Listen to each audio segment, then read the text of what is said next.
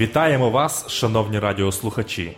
В ефірі програма Надія для світу. Прийдіть до мене, усі струджені та обтяжені, і я вас заспокою. Ісус Христос єдина надія для світу. В цих передачах ми пропонуємо вам тематичне дослідження святого Писання. Ми раді кожній зустрічі з вами. Передачу веде пастор Володимир Гриневич. Дорогі радіослухачі, вітаю вас! Я щиро радий нашій зустрічі в програмі Надія для світу. У наших передачах ми продовжуємо досліджувати серію тем під загальною назвою Джерело істини. Тема нашого дослідження сьогодні Ісус, наш єдиний Спаситель. Одного разу молодий чоловік непроглядної темної ночі опинився на пустирі. Несподівано він почув, що хтось звернувся до нього по імені Петре. Через мить невідомий голос знову звернувся до нього. Петро зупинився, озирнувся і з жахом побачив, що знаходиться за крок від глибокого обриву. Це був старий закинутий кам'яний кар'єр. Як було б добре, якби кожен із нас міг почути голос Божий в небезпечні моменти, як чудово відчути близьке єднання з небом.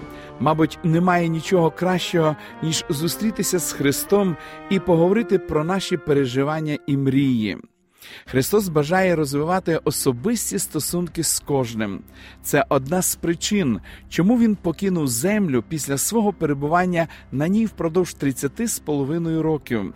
Зараз Господь здійснює на небі особливе служіння, яке дозволяє йому бути в більш тісному спілкуванні з нами. Ісус не обмежений простором, як це було під час його земного служіння. А за допомогою Духа Святого тепер Він знаходиться поруч з нами, щоб надавати допомогу кожному, хто звертається до нього. В четвертому розділі послання до євреїв написано. Отож, мавши великого первосвященника, що небо прийшов, Ісуса, Сина Божого, тримаймося і сповідання нашого, бо ми маємо не такого первосвященника, що не міг би співчувати слабостям нашим, але випробуваного в усьому, подібного до нас, окрім гріха. Отож, приступаймо з відвагою до престолу благодаті, щоби прийняти милість та для своєчасної допомоги знайти благодать. Зауважте, на небесах у нас є наш особистий представник Ісус. Він випробуваний був усьому, Він співчуває нам у наших немочах і готовий надати допомогу під час потреби. Завдяки служінню Ісуса Христа як нашого первосвященника, ми вже не відчужені від Бога, бо Христос може заступатися за нас безпосередньо в присутності Творця. Тому не дивно, що ми покликані з любов'ю і впевненістю приходити до престолу Його благодаті. Живий Христос, який, як ніхто інший, розуміє нас, є нашим особистим заступником перед престолом Божим, перебуваючи праворуч від Отця. Христос, перебуваючи в людському тілі, зазнав всіх земних нестатків і випробувань, через які проходимо і ми з вами. Він відчував голод, спрагу, стомлювався, був усьому спокушуваний. Він потребував співчуття і розуміння але найбільше Христос отримав право стати нашим первосвященником, тому що помер на хресті заради спокутування наших гріхів. Це і є Євангелія, блага звістка для всіх людей землі. Один з моїх колег розповів досвід, який пережила їхня сім'я. Коли нашій молодшій дочці було три роки, вона защемила руку в розкладному кріслі, зламавши при цьому пальчик. Коли ми везли її до лікарні, пронизуючий крик від болю розривав наші серця. Цей крик не міг не зачепити і нашу старшу п'ятирічну дочку. Я ніколи не забуду її слова після того, як доктор оглянув пошкоджений палець її сестрички. Схлипуючи, вона сказала: Тато, краще б я зламала свій палець замість неї. Після того, як все людство постраждало від наслідків гріхопадіння і було засуджене на вічну смерть, Христос проголосив: Отче, я хочу зайняти місце грішника. І Бог задовільнив бажання Ісуса, дозволивши йому померти на хресті. Це був величний план неба. Наш Спаситель відчув усі страждання, які відчуваємо ми, але в незрівнянно більшій мірі. Коли народ ізраїльський отоборився біля підніжжя гори Сінай, Господь повелів Мойсею побудувати переносну скинію для поклоніння за тим зразком, що був показаний йому на горі. Приблизно через 500 років цар Соломон побудував величний храм в Єрусалимі. Цей храм теж був побудований за тим же планом, що і переносна скинія. Коли Бог давав Мойсею вказівку побудувати святилище, зверніть увагу, яким було його призначення згідно Божого задуму. В книзі Вихід ми читаємо в 25 розділі: і нехай збудують мені святиню і перебуватиму серед них. Гріх зробив трагічне розділення між людьми і творцем. Святилище було наочним посібником того, яким чином Бог знову зможе жити серед нас. Святилище, а пізніше храм стали центром релігійного життя і поклоніння в старозавітній час. Щоранку і щовечора народ міг збиратися навколо святилища і спілкуватися з Богом у молитвах на підставі його обітниці Я буду відкриватися тобі там. Старозавітні писання навчають тієї ж спасаючої звістки, що і новозавітні тексти. Як старий, так і новий завіт розповідають про Христа, котрий помер за нас і нині здійснює служіння в небесному святилищі як наш первосвященник. Оскільки земна скиня була зроблена за Божою вказівкою, вона відображає небесне святилище, де Ісус зараз здійснює своє служіння. З 25 по 40 розділи книги Вихід докладно описане служіння та обряди, які відбувалися в земній святині. У посланні до євреїв в 9 розділі міститься короткий опис побудови святилища і предметів, які там знаходилися. Мав же і перший заповіт постанови богослужби та світську святиню. Була бо уряджена перша скиня, яка зветься святиня, а в ній був свічник і сіл, і жертвені хліби. А за другою заслоною скиня, що зветься святеє святих, мала вона золоту кадильницю і ковчега заповіту, усюди обкутого золотом, а в нім золота посудина з манною, і розцвіли жезло Аронове та таблиці заповіту, а над ним хіровими слави, що затінювали престола благодаті, про що говорити докладно тепер не потрібно. Е, святилище складалося з двох відділень святе і святе із святих. Внутрішній двір розташовувався перед скинію святилища. У дворі стояв мідний жертівник, на якому священники приносили жертви і умивальниця для обмивання. Жертви, принесені на мідному жертівнику, символізували собою Ісуса, який завдяки своїй смерті на Христі став агнцем Божим, що взяв на себе гріхи світу.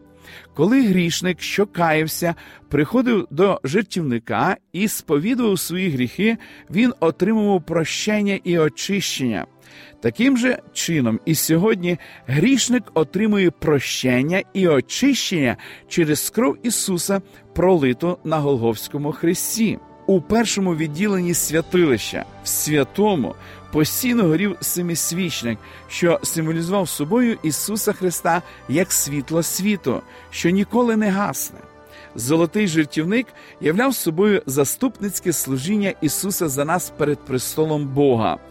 У другому відділенні, у святому святих, знаходився покритий золотом ковчег заповіту. Він символізував Божий трон.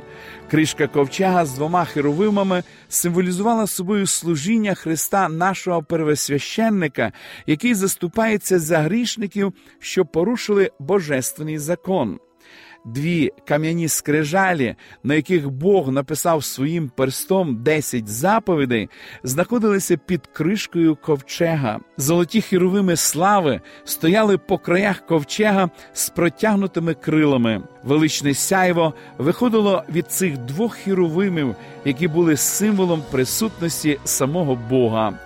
Завіса закривала святе від погляду людей в той час, як священник здійснював служіння для них у дворі святилища.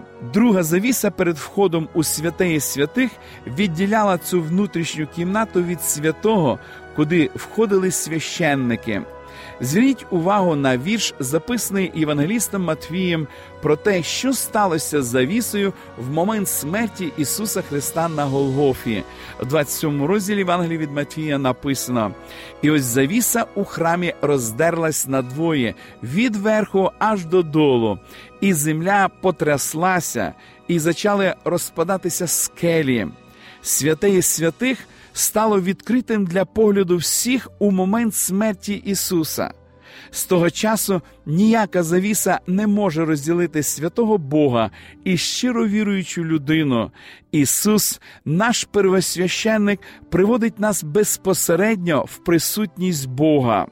Ми можемо мати доступ до трону Небесного Отця завдяки тому, що Ісус є нашим первосвященником, і знаходиться Він по правиці від Бога Отця. Христос може привести нас в присутність люблячого Бога, тому ми завжди можемо з покаянням приходити до престолу благодаті. Так само, як земна святиня служила в мініатюрі копію небесного храму, де зараз Ісус здійснює наше спасіння, служіння в ній було за образом і тінню небесного. Але є одна важлива відмінність: священники які здійснювали служіння в земній скині, не могли самостійно прощати гріхи, бо Ісус на Христі з'явився, щоби власною жертвою знищити гріх. У щоденному служінні священники приносили жертви як за окремих людей, так і за все суспільство ізраїльтян. Коли хто небудь здійснював гріх, він повинен був принести в жертву за це непорочну тваринку.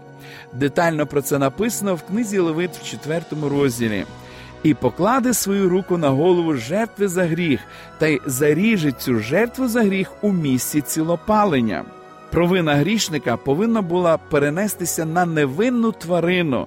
Грішник покладав руку на жертву і тим самим сповідував свій гріх. Це символізувало собою Христа, який взяв нашу провину на себе на Голговському хресті.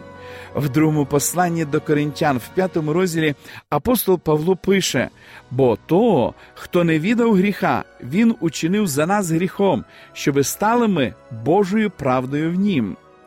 Жертовну тварину заколювали, і пролита кров вказувала на те покарання, яке Христос повинен був понести на хресті за людський рід. Автор послання до євреїв пише: і майже все за законом кров'ю очищується, а без пролиття крові немає відпущення. Все, що відбувалося в старозавітньому святилищі, символізувало великий акт спасіння, який здійснив Ісус Христос. Померши на хресті за наші гріхи, Він увійшов до небесного святилища не з кров'ю козлів та телят, але з власною кров'ю та набув вічне відкуплення. У чому сенс щоденного служіння, яке Ісус здійснює у небесному святилищі? Апостол Павло говорить: тому може Він завжди й спасати тих, хто через нього до Бога приходить, бо Він завжди живий, щоби за них заступитись. Здійснюючи служіння первосвященника в небесному святилищі, Христос заступається за все людство. Він трудиться для того, щоб допомогти байдужим до Євангелія, людським серцям по-новому поглянути на Божу благодать, в якій грішник може знайти надію. Ісус формує наше життя у згоді з божественними заповідями і допомагає нам розвивати характер що зможе витримати випробування часом. Жертовна смерть Ісуса унікальна, небесне служіння Христа ні з чим не порівняти. Тільки завдяки Христу ми можемо тісніше спілкуватися з Богом, тільки служіння Ісуса Христа уможливлює Святому Духу перебувати в наших серцях. Ісус збіднів, щоби зробити нас багатими. Він гідний того, щоб ми проявляли зі свого боку таку ж відданість. Давайте приймемо Його всім серцем як Спасителя і Господа нашого життя. Ми продовжимо дослідження святого Писання в наших подальших передачах. Шановні радіослухачі, запрошую вас відвідати наші богослужіння, які проходять щосуботи у вашому місті з 10 години ранку. Детальну інформацію ви можете дізнатись за номером телефону 0800 30 20 20. Я прощаюсь з вами до наступної зустрічі. До побачення.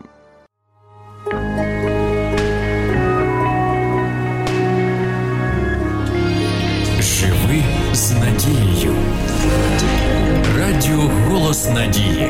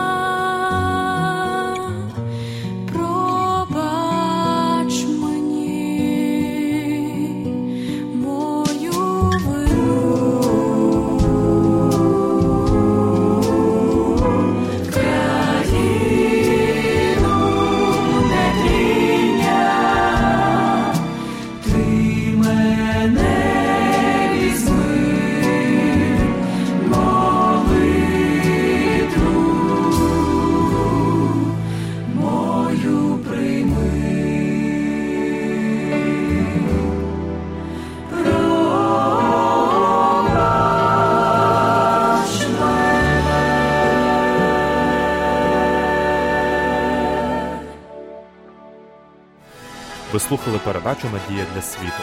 Ми будемо раді наступній зустрічі з вами. Для кращого розуміння святого Писання пропонуємо вам біблійні уроки під назвою Дивовижні факти. Ви можете отримати їх, зателефонувавши за номером 0800 30 20 20. Нехай благословить вас Бог і наповнить серце надією та миром.